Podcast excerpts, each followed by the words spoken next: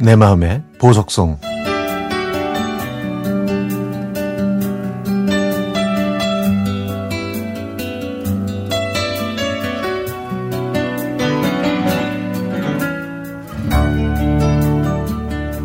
정말 오랜만에 고등학교 친구들을 만났습니다.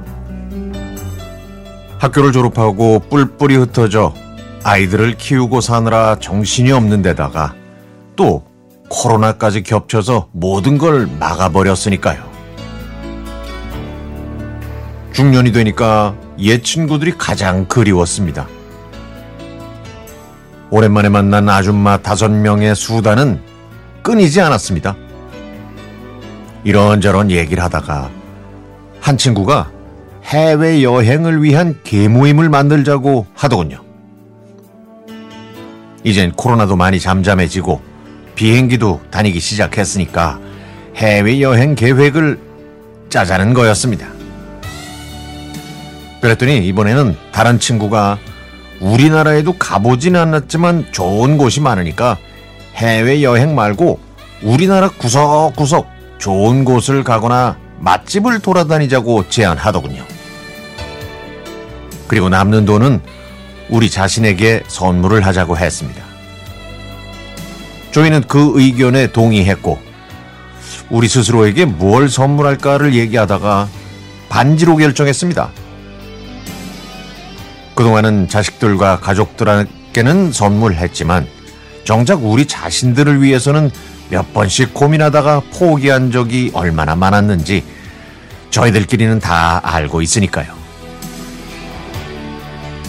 저희는 곧장 금은방으로 가서 각자 자기한테 어울리는 디자인을 찾아 손가락에 껴봤습니다. 그러다가 저는 친구들의 손을 보고 울컥하지 않을 수가 없었습니다. 곱고 하얗던 그 손들 모두 마디는 굵어지고 거칠어져 있었거든요. 농사 짓느라 도자기 만드느라 손에서는 물이 마를 날이 없었던 거죠.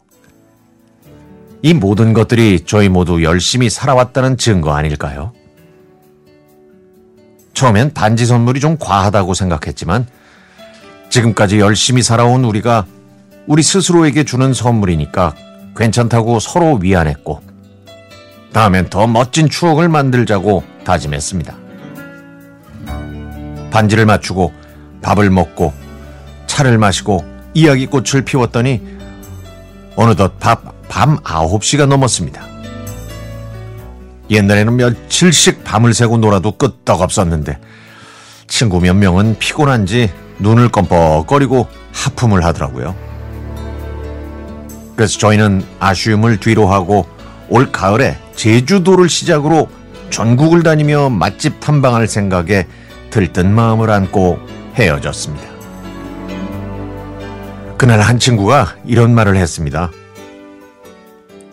우리가 만나니까 나를 온전하게 보는 것 같아. 가족들과 있을 땐 내가 없거든? 그러자 여기저기서 자기도 그렇다고 맞장구를 치더라고요. 모두가 같은 마음이었나 봅니다.